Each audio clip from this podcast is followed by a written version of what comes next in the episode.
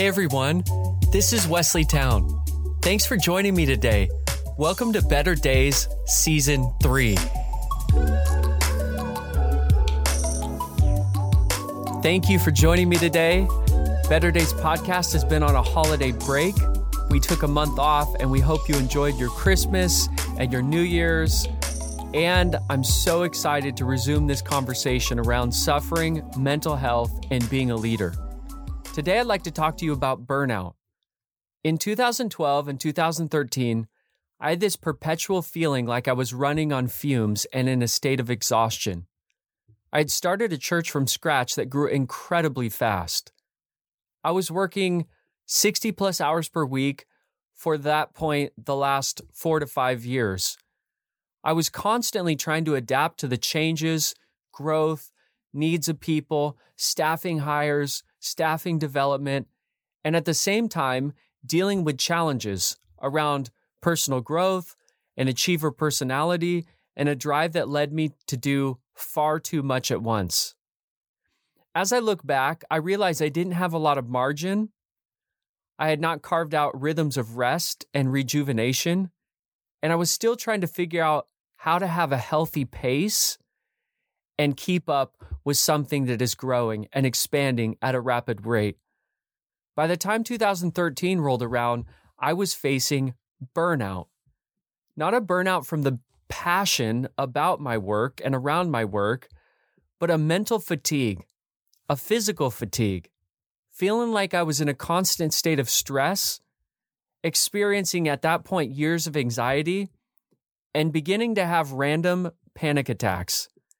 And to be honest, just feeling worn down in all areas of my life at that point. I needed to rest and re-engineer my life as a leader. So I took a sabbatical and went to Hawaii, which is a great place if you're going to take some time off. It was during this time that I started to process the idea of burnout.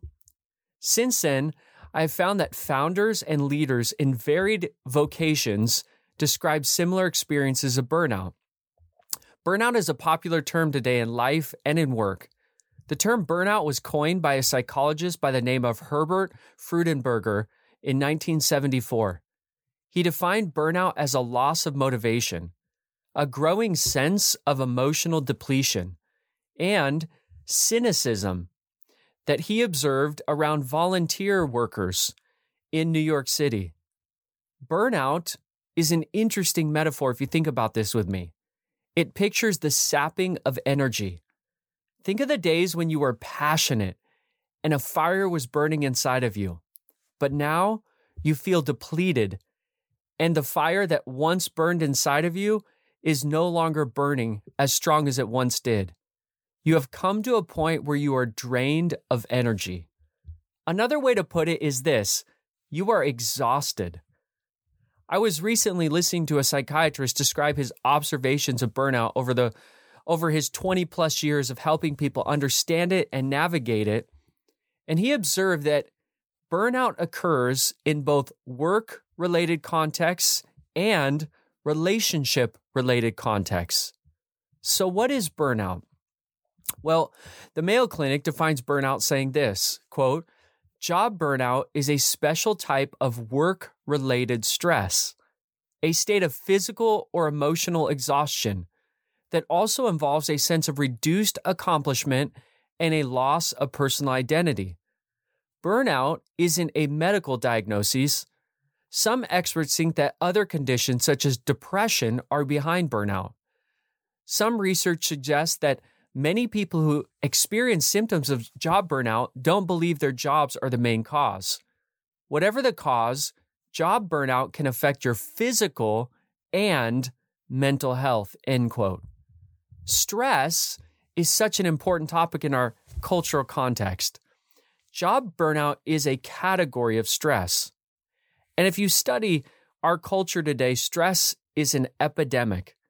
It is a major issue that we're facing in our time. So what does stress do to the human body? The Cleveland Clinic gives a great explanation of healthy stress versus unhealthy stress and what unhealthy stress can do to the physical and emotional state of a person. They say, quote, "The body's autonomic nervous system has a built-in stress response that causes physiological changes to allow the body to combat stressful situations. This stress response, also known as the fight or flight response, is activated in case of an emergency. However, this response can be chronically activated during prolonged periods of stress. Prolonged activation of the stress response causes wear and tear on the body, both physical and emotional." So when we talk about job burnout, burnout vocationally, we're talking about an accumulation of stress over a long period of time, which has ramifications on both your physical body and your emotional, mental being as well. Dr. Archibald Hart wrote a book on adrenaline and stress, and he pictures the prolonged activation of stress like a rubber band that is stretched and then held in that extended position for a long period of time. And when it is held in that position for a long period of time, it begins to lose its elastic properties and does not return to its former relaxed state. It develops hairline cracks, and eventually, if continued on that pattern, it will snap. You may be feeling stretched out like a rubber band for far too long. And in your life, you're noticing hairline cracks are showing up in your body, in your mental state, in your emotional state, and in your relationships. That could be a great indication that you are experiencing burnout. Studies have found that burnout and depression are actually very closely linked.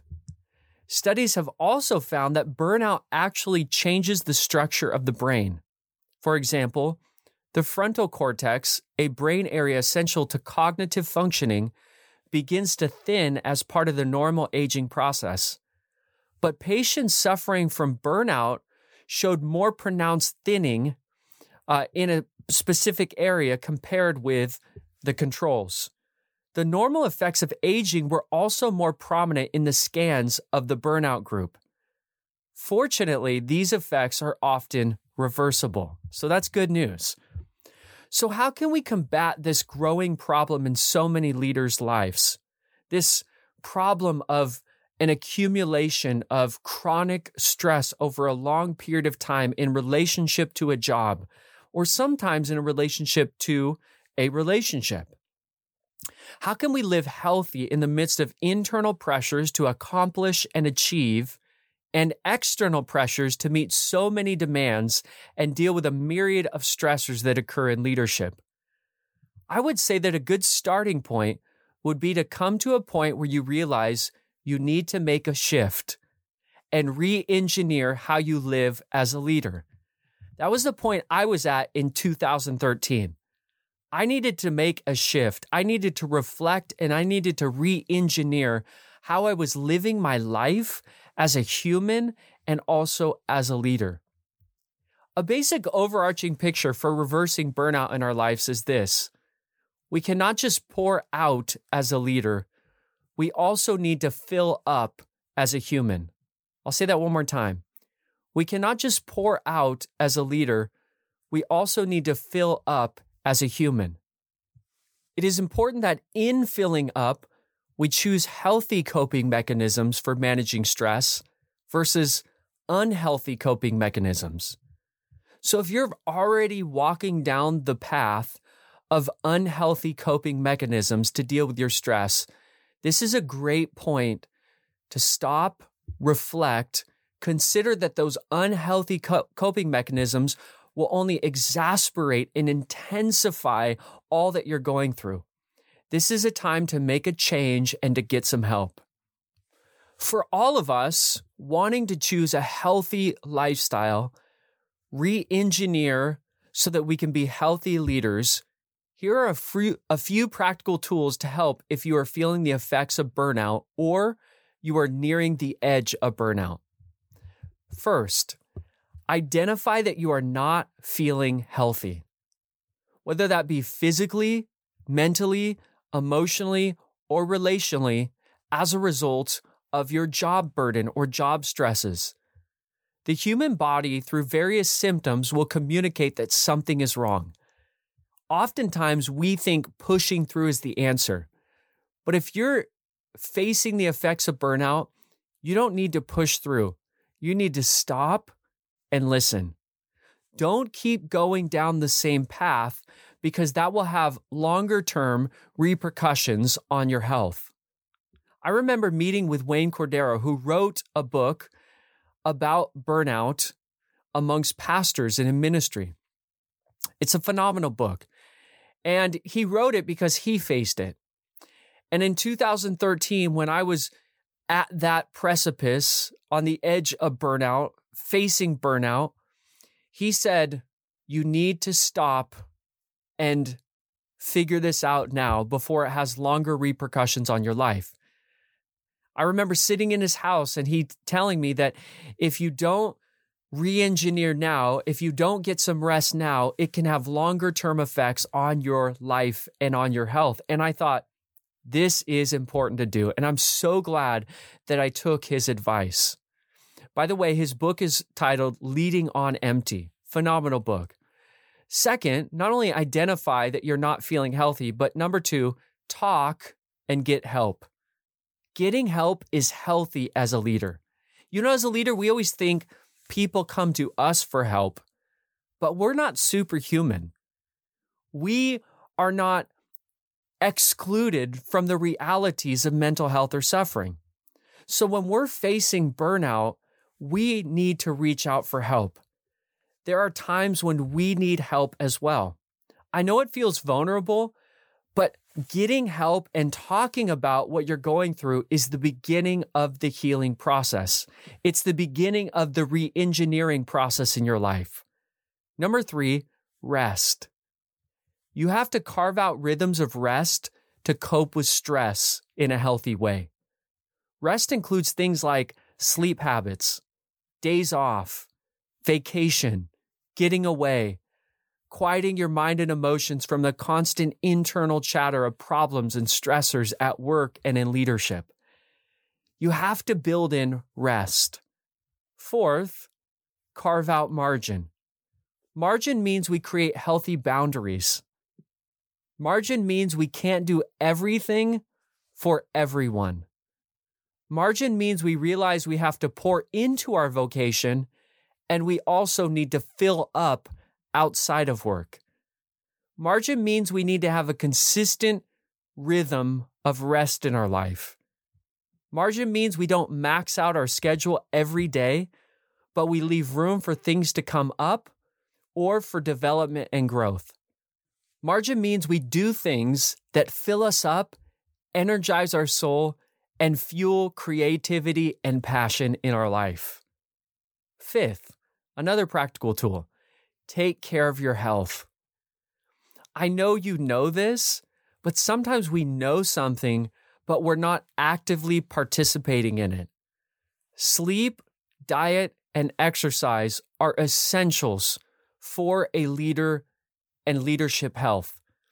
If you're facing burnout, if you're on the precipice of burnout, it is so important that you do an inventory of your sleep, your diet, and your exercise, and you build in healthy rhythms and practices around your health in your life, which leads me to number six, build permanent healthy rhythms. When you're reflecting and re-engineering your life, you're not just dialing 911 for the moment. You're saying, I want to change my life permanently. I want to build healthy rhythms permanently in my life. Building healthy rhythms means you don't let demands dictate your rhythms. Why? Because demands will always outweigh what an individual human can accomplish in a healthy manner. So, building permanent healthy rhythms is essential to being a long-term healthy leader. We've heard it said like this, leadership is not a sprint, it's a marathon. And I want you, as you're facing the effects of stress and burnout, I want you to be able to re-engineer how you live your life as a human and how you lead so that you can run the marathon. Next week, I'm going to elaborate more on building healthy rhythms as a leader.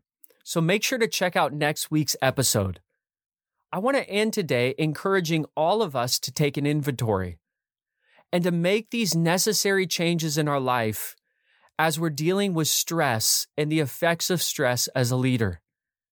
And if you're feeling burnout, I want you to know that there is hope, that you will not always feel this way, that today is an opportunity to choose to change and to make changes so that you can get well and live a healthy life as a leader.